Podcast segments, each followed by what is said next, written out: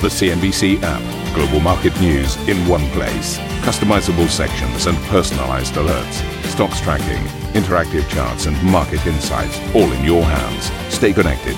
Stay informed. Download the CNBC app today. Welcome to Squawk Box. Here are your headlines today. The Dow rallies to its best day since March as markets storm back from last week's post-Fed sell-off. Fed Chair Jerome Powell warns of a continued economic threat from the pandemic, adding that current price pressures are transitory as he prepares to face Congress later today. French media giant Vivendi faces a crucial investor test today as it seeks to spin off its prized Universal music business, a plan that's drawn heavy criticism from activist funds.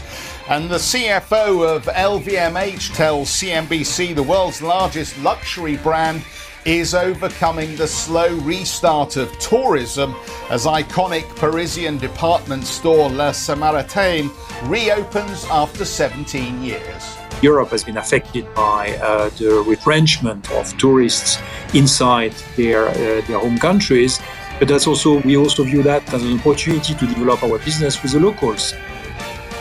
Over in Germany, Armin Laschet promises a post Merkel and post pandemic era devoid of austerity and tax hikes as the CDU releases its election manifesto with less than 100 days to go before the Germans head to the polls.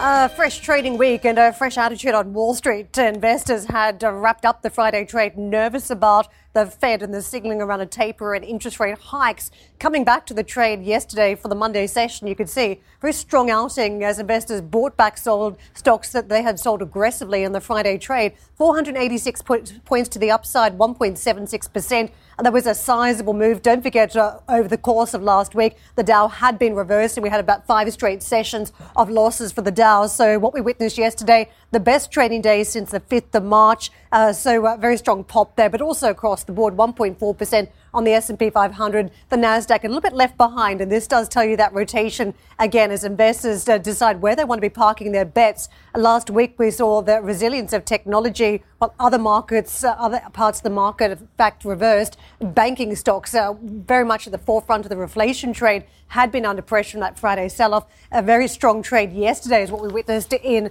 some of those banks, particularly the regional names that soared about uh, four odd percent in the trading session. Best day since the 6th of January. In terms of the sectors, uh, all sectors trading positive for the day, but energy leading the charge, uh, 4.3% higher. Consumer discretionary somewhat left behind. And let's take a look uh, elsewhere as uh, we are coming up to a big event later on today. Jay Powell, we have seen prepared testimony so far as he talks about the outlook for inflation, still saying he thinks it will be transitory, but does make a nod to the lift in prices that we've all witnessed as we see these uh, pandemic trends start to shift to an extent. What the yields are doing at this point, we've seen a lot of movement in recent sessions. We've now started to stabilize at this point, uh, still just trading uh, off the 1.5% mark on the, the 10 year and uh, about a quarter of 1% on the two year. So holding at this level. The question is whether we hear anything extra from Jay Powell as he's quizzed by lawmakers later on today. But uh, so far, he's still been talking about how uneven the recovery has been in this prepared testimony, also uh, about the joblessness hitting low wage workers, blacks, Hispanics. So uh, we're expecting to hear a little bit more about how he's waiting for that improvement uh, to fall right across the economy, not just on markets and in some areas where you're seeing that pent up demand story. I want to take you to what we're seeing on Bitcoin. Now, boy, has that been another wild ride for investors. We saw a fairly dramatic uh, commentary uh, a day earlier from the central bank in China, effectively, again, uh, talking about this crackdown on cryptocurrencies, restricting trading channels for Chinese residents, is uh, very similar to a ruling back in 2017, but then just tightening the noose on how this trading can occur in overseas markets. Uh, and uh, what you're seeing as a lot of investors were not able to conduct those transactions at home, but could still send money overseas electronically and then trade Bitcoin. But uh, some of that now changing with the latest crackdown. We did see the fall in Bitcoin a day earlier the bounce back now after that 10% plunge. Uh, you can see it is now trading to the upside. The Asian markets too are seeing a rebound from uh, trading losses yesterday. So let's get out to Matthew Taylor for a look. Matt, how strong is the bounce back you're witnessing?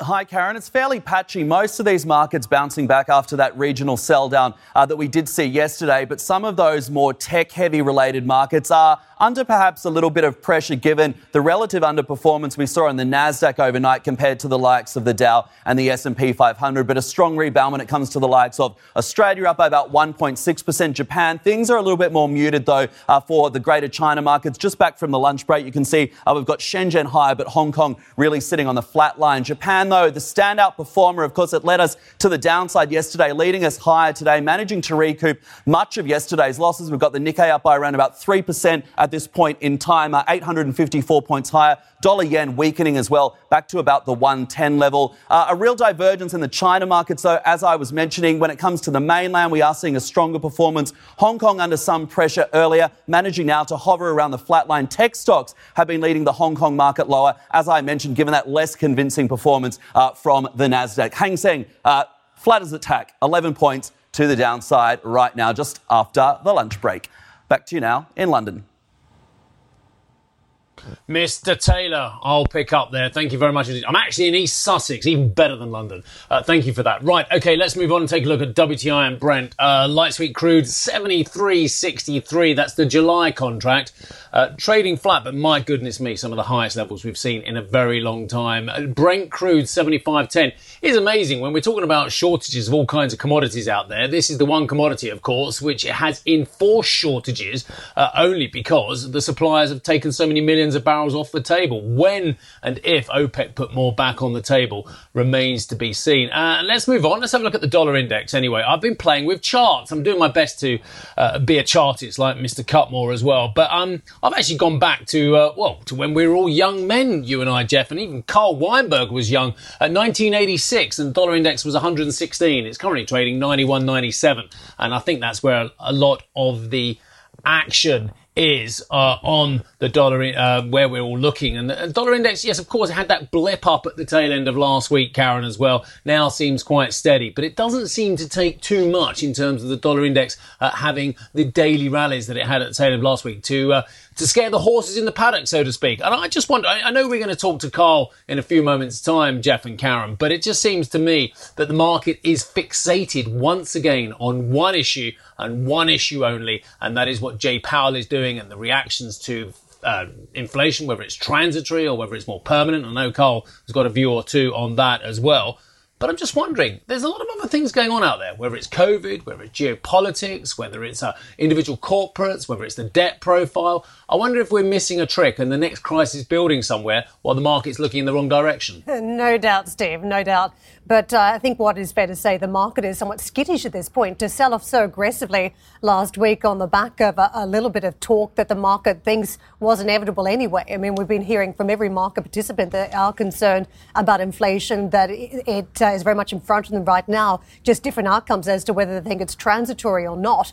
So at, at this point, to hear the Fed talking about it and, and weighing in was a pretty obvious commentary. Yet I think the, the market still was very aggressive in that sell off. But then to just buy back uh, very aggressively to the upside the next day tells you how nervous uh, investors are about this positioning, whether they want to be in those reflation trades, namely the banks and some of the commodities, energy plays, or whether they want to be positioned elsewhere around uh, safer areas of the market. And don't forget, I think it's fascinating how technology has come back into the mix. Investors uh, have been following the growth profile, and we've spoken to a lot in the sector, and you can see just how strongly they have positioned for the acceleration. I mean, we're going to have a, a, lot of conversations today with some of the payments companies. They were outperforming broader uh, sectors before going into the pandemic. They've had the pandemic trends because of this pivot towards online transactions, and they still think uh, it's early days in terms of the journey, that there's even more to come. So I think it's fascinating as we take a look at where investors want to chase that growth and superior returns from here, whether there's much left in the reflation trade or whether we start going back to companies that are genuinely positioned for growth. Yeah, I, do you know what? Everything you just said, I, I totally agree with, apart from one word. Oh, two, maybe three words, depending if it's hyphenated. And that was aggressive sell-off. I, I, absolutely, all of the above, Karen. But I don't think it was an aggressive sell-off. I, I, kind of tried to say this yesterday as well. Compared to where we've come, it was a, it was a pinprick. Uh, I mean, the fact is, in, in the world of big numbers, uh, 500 points here, 500 points there. It's neither here nor there. We're talking about a percent and a bit on the Dow on that. So I, I don't think we did see an aggressive sell. I thought we saw an, a mere abating uh, from the previous levels, a recharge being put on literally uh, as soon as the ink was dry on that down tick day. I, I don't think we are seeing aggressive moves. I mean, uh, four, five. We, I mean, you and I and Jeff have talked about this all year. Where is the follow through on the bad days? And there always seems to be more money ready to be put back into the market from different quarters every time we have a sell off. Now, I think the most we've had, and this is not scientific, it's just what I'm thinking, what I'm looking at this year. The most we've had is like a two day aggressive sell off here, a two day there as well. And then the market rebounds so aggressive because there is so much money waiting in the wings. And it just takes me back to the point I made yesterday that, quite frankly, Geoff, uh, there are extraordinary valuations because the Fed keeps pumping and keeps pumping and keeps pumping. And there's some terrific articles, by the way, on CNBC.com talking about how the market may well be too complacent. You've got Bank of America's uh, Hans Mikkelsen uh, quoted. You've got Mohamed El-Erian uh, talking uh, just about how the market seems to think that the Fed is going to be very slow, very calm, but we're still going to get the growth. We get the growth, but we don't get the inflation. That for me is a bit of a head scratcher, Geoff. Yeah, well, let's pick that up with uh, Carl Weinberg, Steve. And I agree with you that the bull trend seems to be intact as far as the markets are concerned at the moment. And quite frankly, what we've heard from the Fed is a trimming of the sails in terms of the timing of the interest rate moves. But the talk of tapering really doesn't take us very close to the end of this $120 billion that's being used every month to buy paper.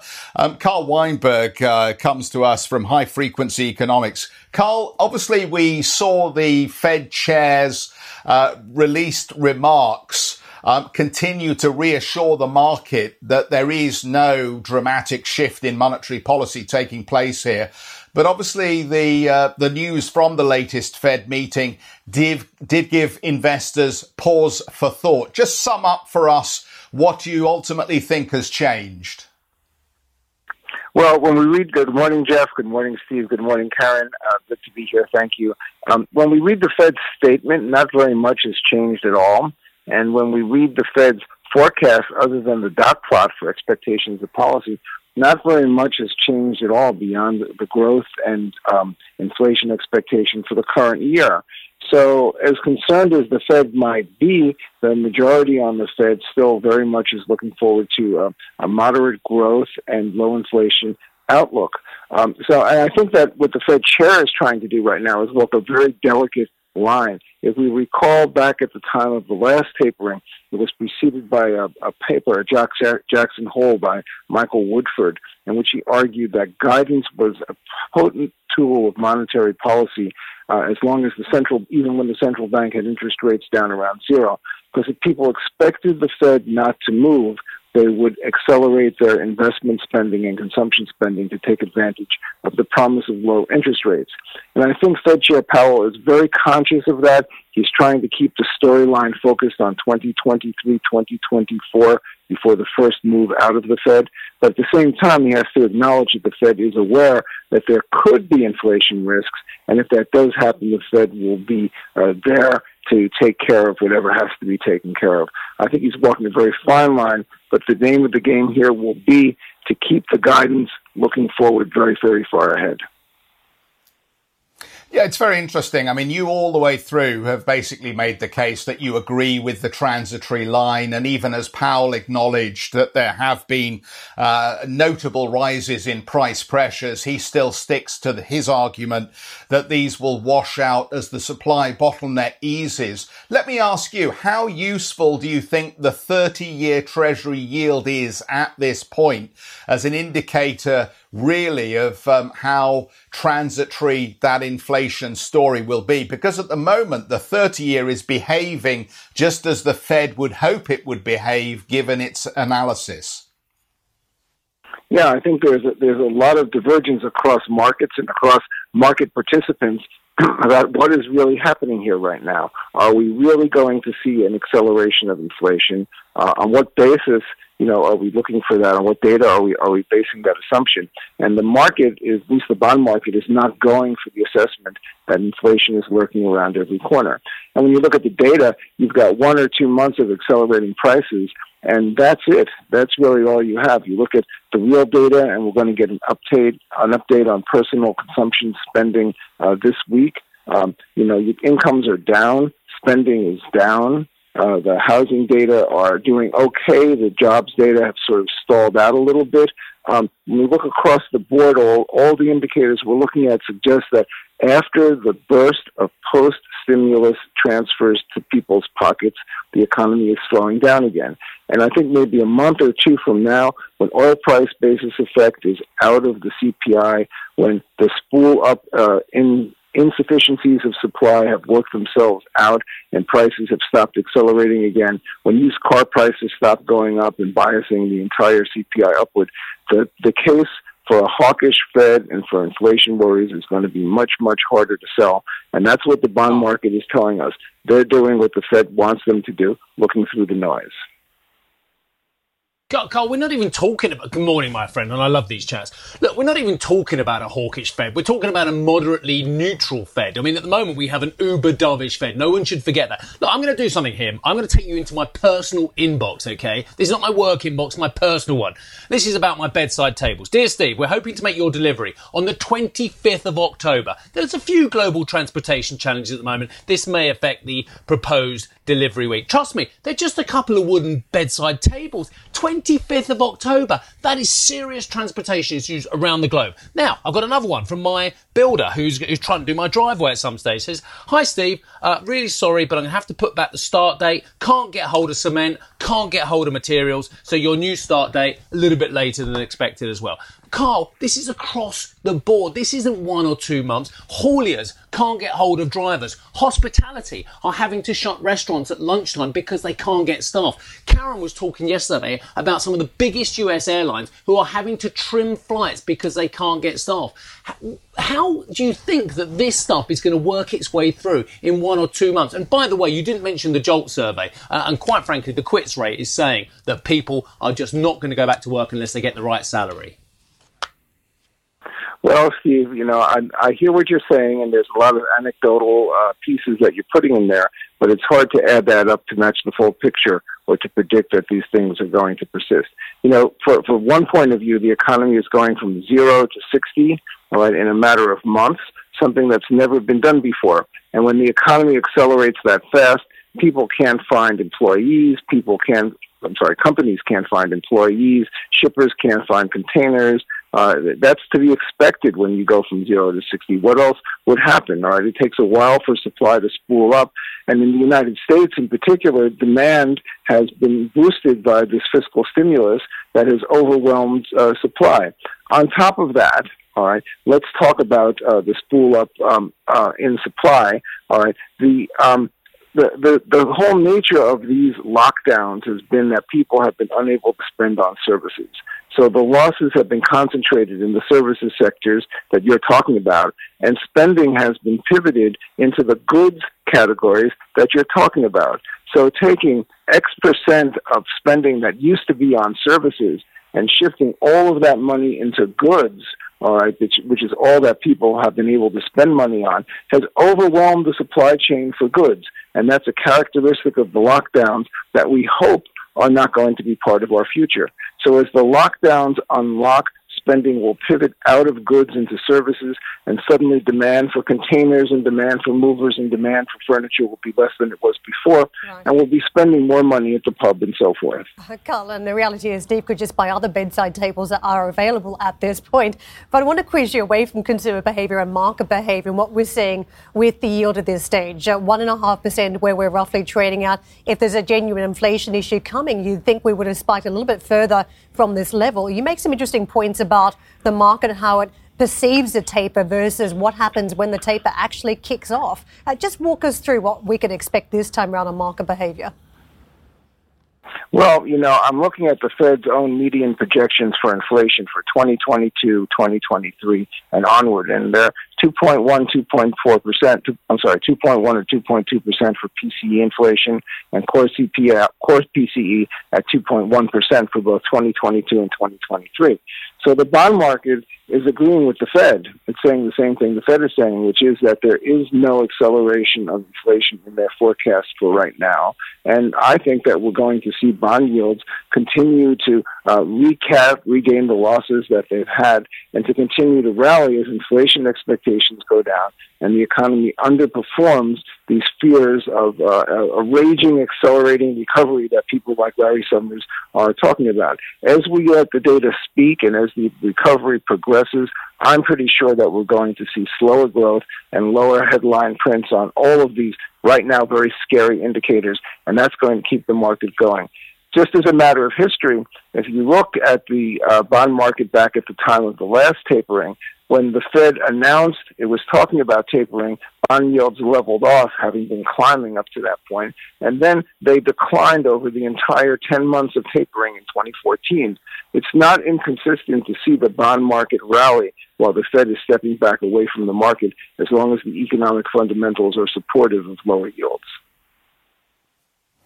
Carl, always good to catch up. Thanks so much for giving us your time this morning. Carl Weinberg, Chief Economist of High Frequency Economics. Uh, and we'll get a, an interesting test of just how much momentum there is in consumer spending. With Prime Day, we're going to talk about Amazon's uh, latest uh, offering. We'll also talk about how some of the other big American retailers are trying to cash in on the noise around Prime Day and what will be the impact of some of these supply chain blockages. We'll have more on that story when we come back. And uh, while we take the break, uh, you can also listen in on that inflation debate facing FOMC officials. Check out the Squawk Box podcast.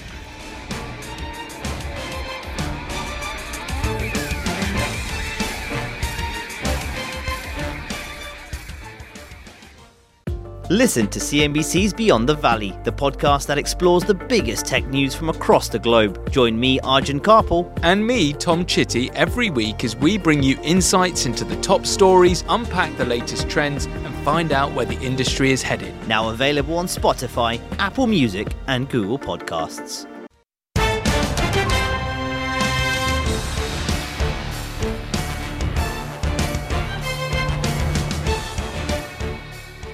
Fund managers at Legal & General have criticised Clayton, Dubilier and Rice's takeover bid for UK supermarket chain Morrison's, arguing the private equity house would not add any genuine value. CD&R issued a 230 pence per share offer last week, giving the group an enterprise value of 8.7 billion pounds. Morrison shares surged on Monday after the chain rebuffed the offer.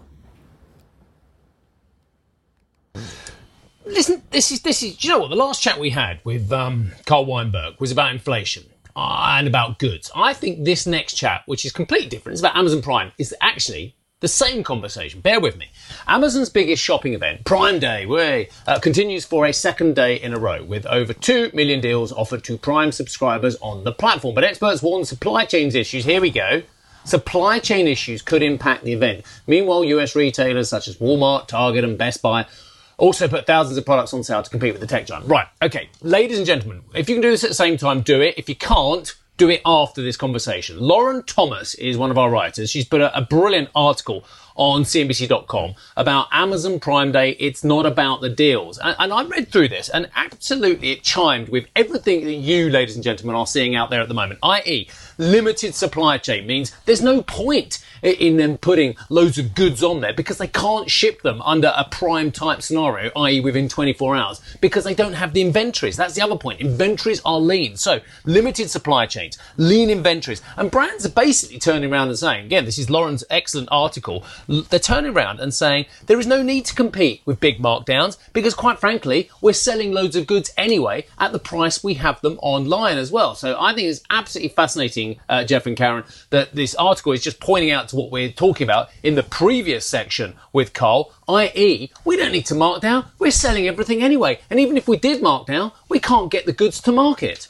It's a novelty to, to go out and shop these days. But I wonder just what that novelty is uh, like when it comes to online, because let's face it, we've all been doing it during the crisis. There's not been a lot of options. I wonder just what the level of demand will be during this mega event for Amazon and all the rivals seeking to compete. The other point around delivery, I mean, what jumps out to me is having shopped some of those US sales before as well uh, you know, Black Friday, Cyber Monday, it would take so many weeks for the product to arrive. I'd pretty much forgotten that I'd bought it. Uh, it would be about six weeks in some cases. But I think uh, when we talk about just how swift delivery is, we always think that Amazon has uh, cleaned up in this area.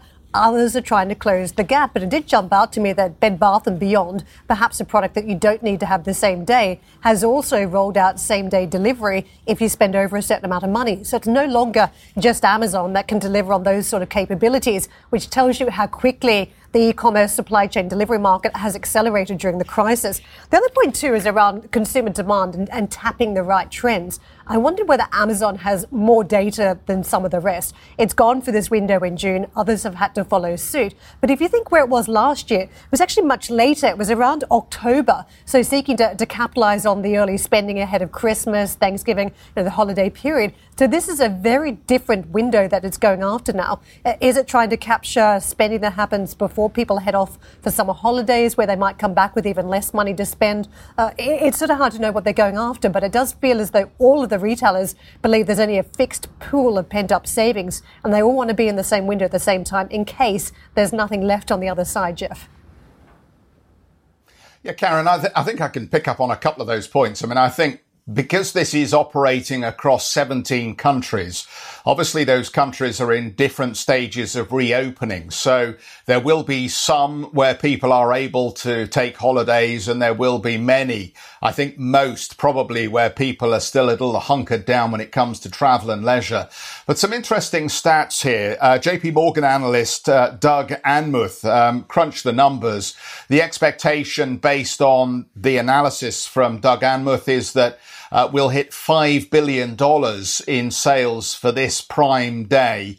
Uh, ultimately, that would be quite a big step up on the 3.2 billion that we had last year. But of course, the, the messaging at the moment is very much around this phrase revenge shopping. I don't know whether this is one that you're familiar with, but this idea that by going out and spending money, you are in some way getting your own back on the coronavirus pandemic. Boy, you've got to love the way that American retailers are able to market this stuff and message to consumers. And just in terms of what the participation in this is likely to be like in the United States, well, we have the benefit of Adlucent's uh, survey, uh, and according to their survey, they found that 75% of Americans that they surveyed said that they were expecting to spend money on Prime Day. So again, a good indication that there is a high level of interest in this event. I think my question would be, ultimately, how successful will some of those other retailers be